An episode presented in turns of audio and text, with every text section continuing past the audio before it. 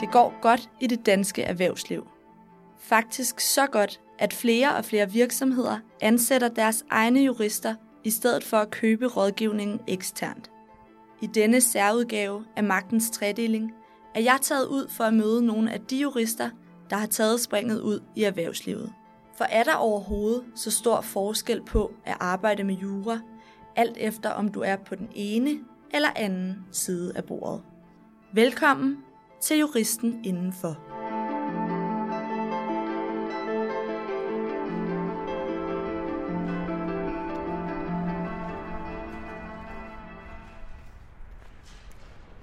Jeg er gående på vej ned ad Islevdalvej i Rødovre og har passeret flere bilforhandlere og fabrikker. Men det er hverken en bilforhandler eller en fabrik, jeg skal besøge i dag. Jeg skal nemlig til Flügger, hvor jeg skal møde deres Group General Counsel, Torben Svane-Dalholm. Hej, Mathilde. Jeg har en aftale med Torben Svane-Dalholm her klokken elleve. Ja, men hvad er det besked om, du kommer? Tak skal du have. Tak. Mathilde. Ja, hej. Hej, Torben, og velkommen til. Jo, tak skal du have. Torben, du er Group General Counsel her hos øh, Flügger. Hvor mange jurister har I ansat? Jamen, udover mig, så er der øh, seks andre i vores legal team, og der, øh, af dem er der to øh, studenter. Nu sidder vi her på jeres øh, hovedkontor, men øh, I er måske mest kendt for jeres øh, butikker Flügger Farver. Det er rigtigt. Altså, der er jo ikke egentlig ret mange, der tænker over, når de køber vores maling, at der er en stor setup bagved, og administration og jurister og alt det, der egentlig hører til hovedkontoret. Så når vi siger, at vi arbejder i Flügger, jamen så de fleste svarer tit noget med, at jamen, hvor sidder du så henne? Bagerst i, i en af jeres butikker eller hvad? Så, så butikkerne, det er klart det, de forbinder med, med Flügger. Og der ligger en butik tæt på her, ved jeg. Der er en butik lige to minutter væk, som vi kan gå ned og se på. Det lyder rigtig godt. Lad os gøre det.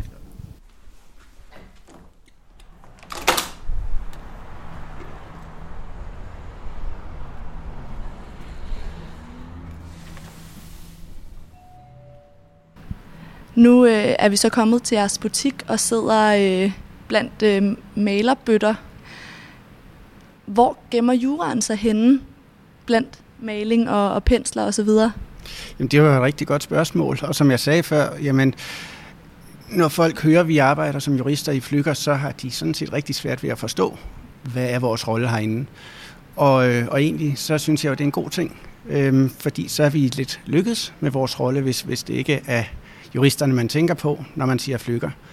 Øh, selvfølgelig så er vi jo inde over øh, produkterne, der skal laves, og det, der står på, øh, på bøtterne øh, rent regulatorisk. Øh, men ellers så er det meget mere det bagved, som, som vi støtter op med. Den klassiske ting, man jo siger, når man taler om øh, in-house-jurister, det er, at de skal være med til at hjælpe virksomheder til at forstå, hvad de må og ikke må gøre. Øh, og, og hele compliance-delen med det bliver meget, meget hurtigt ret negativ tankegang. Så er det meget hellere at vende rundt og sige, jamen vi prøver også at medvirke positivt til at skabe noget værdi. Så i, i Flügger, der prøver vi at sige, at juristernes rolle er at bygge et fundament. Hvis vi ser det som et stort hus, jamen så skal vi bygge et fundament, som resten af forretningen kan bygge øh, forretningen ovenpå, og som egentlig står fast, og så de ikke behøver at tænke over det. De skal bygge det, de er gode til, og så skal de bare vide, at resten er der egentlig styr på fra legals hånd. Hvordan ser en øh, typisk arbejdsdag så ud for dig som, øh, som General Counsel her? Øh? Jamen øh, meget, øh, meget forskellig. Øh, jeg kan sige, da jeg startede herinde, var jeg den eneste øh, jurist, og så stille og roligt er det jo vokset op. Så, så min rolle er også ændret fra at være en mere klassisk in-house-jurist til netop at være chefjuristen.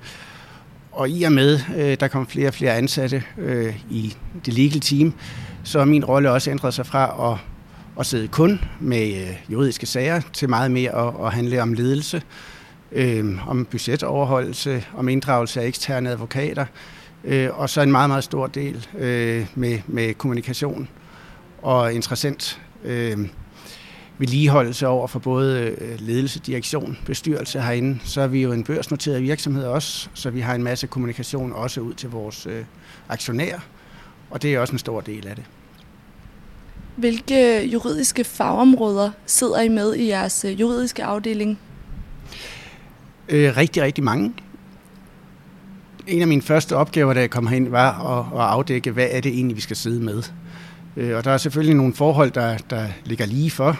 Sådan noget med forbrugerbeskyttelse, forbrugerrettigheder i det hele taget, salgs- og leveringsbetingelser og, og de her ting, der falder lige for. Men, men faktisk så fik vi afdækket op mod femogtredive forskellige juridiske områder, som vi sidder og, og kontrollerer herinde. Og det er så per jurisdiktion. Så når vi så ser på, at vi har selskaber i syv forskellige lande og eksporterer til til næsten halvtreds lande. Jamen, hvis man så ganger op, så bliver det hurtigt øh, i hvert fald godt stykke over hundrede juridiske områder, vi sidder og, og løbende både arbejder med, øh, sparer på, men også øh, og, og sikrer compliance på. Og nu kan jeg jo se, at der bag dig er forskellige bøtter af maling. Så tænker jeg, øh, er der ikke noget juridisk, man skal forholde sig til i forhold til maling til, til forbrugerne? Det er der i høj grad. Øh, man kan sige, at maling er jo øh, også et kemiprodukt, og derfor er der en masse regulering på fra myndighederne om både, hvad øh, emballagen skal være, så, så emballagen ikke lækker, men også hvilke produkter, øh, ingredienser, der må være i. Og, og det bruges der rigtig mange ressourcer på selvfølgelig at afdække hele tiden. Det har vi så en øh, særlig juridisk, øh, eller en særlig afdeling til, der hedder Regulatory Affairs, som vi arbejder meget tæt sammen med også, som, som sidder og afklarer, hvad vi må bruge øh, i produkterne, og hvordan man så angiver det på produkterne. Og også et meget, meget spændende område for tiden, fordi at som alle vil lægge mærke til, er der meget fokus på, hvilke ingredienser der må være i kemi, så det ikke skader øh, forbrugere eller malere, der går med det dagligt. Og det vil sige, at kravene bliver stærkere og stærkere, og, øh, og derfor skal vi hele tiden forsøge at udvikle. Vi har en masse research og, og udvikling på at lave produkter, der er mindre øh, skadelige for miljøet og, og for mennesker. Og det er selvfølgelig en, en rigtig, rigtig god rejse at være med på. Hvordan sikrer man, at man holder sig ajour i forhold til alle de her sikkerhedsforanstaltninger eller regulativer? Ja. Og rigtig godt spørgsmål. Og, og netop, øh, man kan sige, når, når der er så mange forskellige juridiske områder, øh, vi skal dække, og, og så kan gange det ud på mange forskellige lande, jamen så handler det jo om, Øh, altså lavpraktisk at være med på de rigtige nyhedsbreve, og ellers have de rigtig gode øh, kontakter til advokatfirmaer, øh, revisorer i de forskellige lande, og så løbende følge op hele tiden på alle områderne. Men have en rigtig god dialog med, med de samarbejdspartnere, vi har, så de hjælper med at sige til, når der kommer noget nyt. Øh, men, men det er en øh, meget, meget stor opgave, det der med konstant at skulle være opdateret for at se, om det er relevant eller ej. Du nævner blandt andet ordet opgave. Hvis du skulle pege på den vigtigste opgave for dig, Hvad, hvad skulle det så være? Den allervigtigste opgave, øh, det vil jeg sige, det er at have et overblik og at have en nær kontakt med alle interessenterne herinde.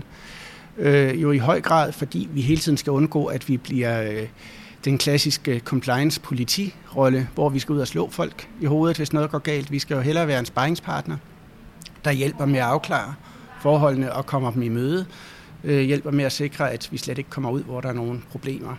Og for at, at have den rolle, så er det meget vigtigt, at man, man får øh, den stilling, der hedder en, en trusted advisor, øh, taler man tit om i, i advokatbranchen, men hvor at kunderne, eller de interne klienter, som vi kan kalde dem her, har lyst til at komme til os og sige, der er faktisk noget her, vi er i tvivl om, eller måske en dag, hvor vi mener, der er noget, der er gået lidt galt. Fordi hvis man ikke har den trusted advisor-rolle, jamen så får du slet ikke den viden, du skal bruge for proaktivt at kunne løse opgaverne.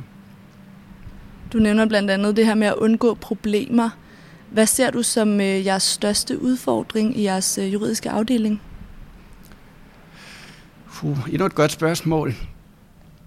Jamen den, den et af de emner, vi jo arbejder meget med, det er det her at sikre compliance. Og compliance er jo et rigtigt buzzword for tiden, og derfor også øh, et, vi egentlig skal prøve at komme lidt væk fra, fordi at, at mange har en, en lidt negativ holdning til, hvad det dækker over. Men, men basically så handler det jo om, at folk skal overholde de regler, der gælder for dem. Øh, det kræver i første omgang, at de har en viden om reglerne, og bagefter forstår, hvad de så betyder for dem.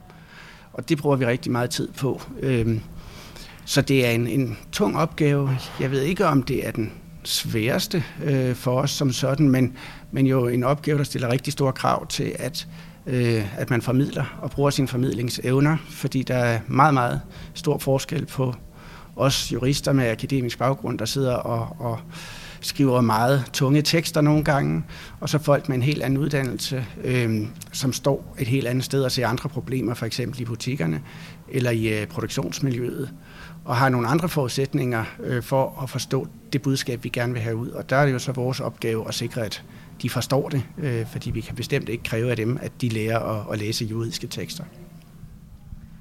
Jeg ved, at øh, lige nu er I, øh, eller I, I skal i byretten i morgen i Glostrup øh, i en sag mod øh, I T-selskabet øh, Datacon. Øh, hvilken rolle har du haft i forbindelse med den her sag? Det er jo en øh, meget gammel sag. Øh, en kontrakt helt tilbage fra øh, to tusind og ti, og jeg kom så først til i, i to tusind og fjorten.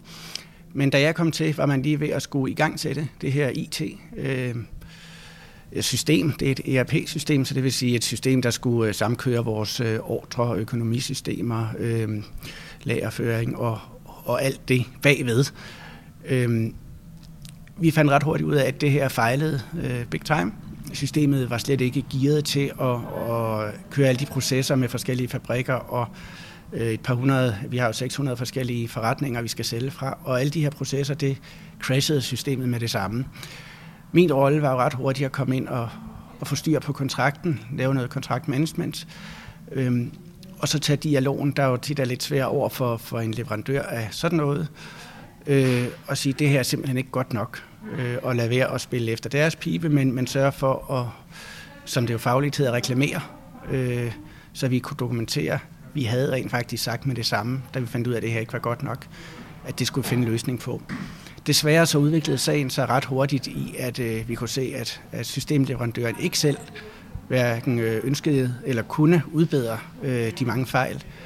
Og derfor fik vi hurtigt øh, nogle andre I T-selskaber på, der skulle hjælpe os. Og der er også en masse juridiske problemstillinger i det, når man selv egentlig tager en opgave tilbage for at sikre, at den, den bliver udbedret. Så, øhm, så jeg har været rigtig meget inde over den. Da vi så endelig fik et system, der var nogenlunde op at køre, så blev det jo hurtigt en sikring af, at, at vi så også fik kørt de her krav mod Datacon øh, til ende bagefter, og det ikke bare blev gemt. Øh, så der var nogle forligsdrøftelser og og flere foregående møder, før vi så endte i, i retten med dem. Hvor meget fylder sådan en sag her i jeres juridiske afdeling? Fordi det er jo ligesom lidt ved siden af jeres normale arbejde. Ja, og man kan sige, det er jo i gåseøjne bare en tvist. Og vi har løbende tvister. Vi har heldigvis ikke ret mange, men det sker af og til, at der er nogle kunder, der heller ikke er enige med os, hvad, hvad produkterne har kunne holde til, og, og hvor vi mener, at det er en fejlanvendelse.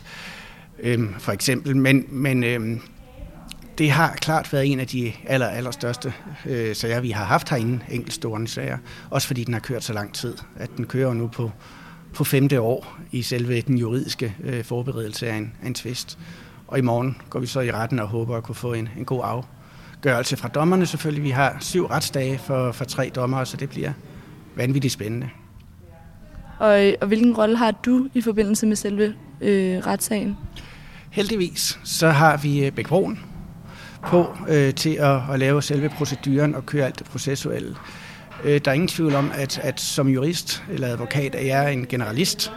Øh, dækker jo rigtig, rigtig mange forskellige områder, og derfor er jeg også meget påpasselig med, at jeg skal ikke kende alle områder i detaljen. Og det vil sige, at når vi har sådan nogle områder her, øh, som er meget specialiseret som I T-ret, jamen så bruger vi øh, øh, eksterne specialister på det. Vi har så også en intern øh, specialist på, på I T-området, som også har kunne hjælpe meget, men, men i og med sagen er så voldsomt tung, som den er, så har vi øh, her trukket meget eksternt. Du nævnte, at, øh, at sagen der startede, hvad sag, nævnte du i to tusind og ti, og du kom hertil i to tusind og fjorten. Hvordan kan det være, at du havnede her blandt øh, maling og pensler osv.? Jamen, øh, endnu et af de, de fede tilfælde, der sker i, i tilværelsen hele tiden. Jeg startede øh, i Kromann Reumert som fuldmægtig, og har også haft et par år i øh, Kura sidenhen. Og, øh, og altid, når jeg sad på den anden side, øh, haft en interesse for at forstå øh, virksomhederne mere, end man får lov til, når man sidder og får en opgave ind. Mest af alt jo også fordi, at Når man sidder på et advokatkontor, så er opgaven meget tit blevet skåret til, før man får den ind. Og det vil sige, det øh, kan tit faktisk være svært at lave præcis det øh, gode, værdiskabende arbejde, man synes, der kunne være relevant, fordi øh, klienterne har en meget god opfattelse af, hvad de synes, de har brug for, og hvad de vil betale for. Og der har jeg, øh, også kvad, jeg har lavet en masse frivilligt arbejde tidligere for foreninger og Roskilde Festival også, hvor jeg har syntes, det var meget, meget fedt at være tættere på og mærke nerven i de her store organisationer, og kunne se, hvad man rent faktisk kan bidrage med, når man selv får lov at få viden og gå rundt og spotte, hvor man kan bidrage med, med noget juridisk viden. Øhm, så da muligheden bød sig, så synes jeg, at det var rigtig interessant at i gåsøjne komme lidt tilbage, øh, komme væk fra advokatkontoret, øh, komme ud i en virksomhed, hvor man, man kan gøre en helt anden forskel og være tæt på dem, der rent faktisk har problemerne. Hvordan oplever du, at du, øh, du kan gøre en forskel? Jamen, det er jo meget bredt spørgsmål. Jeg synes mest egentlig, når, når vi nu kigger tilbage på, at det er at de her fem år siden, øh, rejsen for mit vedkommende begyndte herinde og, og stable en, en rigtig juridisk afdeling op, og se, hvor langt vi er nået i mellemtiden, både på compliance, på at lave e-learning, på at få styr på, på øh, dokumentation og øh, så videre, køre helt andre processer for reklamationer. Øh, når, når man kigger tilbage og ser alt, hvad der ligesom er skabt der. Vi har nu et kontraktstyringssystem, som hele forretningen kan bruge.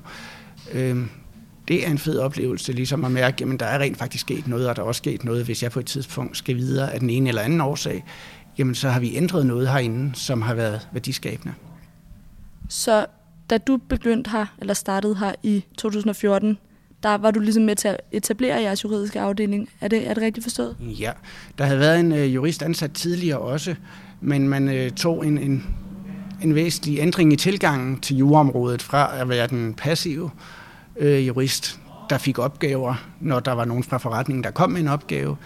Så ændrede man tilgangen til at sige, at det her skal være en mere moderne, proaktiv øh, juridisk funktion, der skal ud og hjælpe, øh, og ikke bare sidde og vente passivt på, at der sker noget. Så Så fra at være den her ene jurist, som egentlig sad stille og ventede, jamen så sagde man, nu har vi så en general counsel, der er juridisk ansvarlig for det hele, og i og med ansvaret bliver placeret et klart sted, jamen så kommer der også en klar forventning om, at man proaktivt forsøger at, at løse de øh, forhold, der måtte trænge til, til et eftersyn.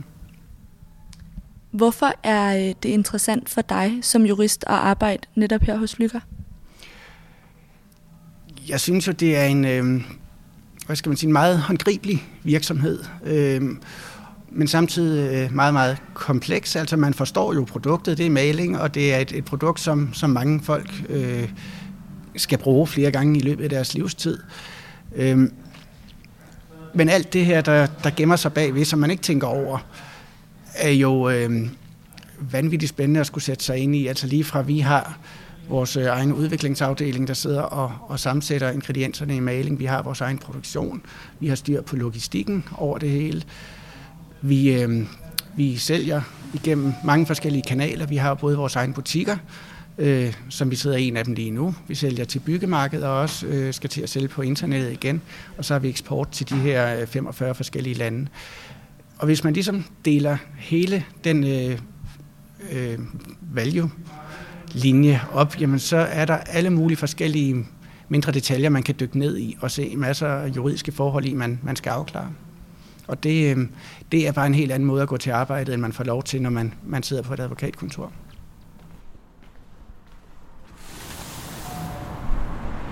Men øhm, jeg vil sige tusind tak, fordi at, øh, du havde lyst til at være med. Selv tak, det var en fornøjelse.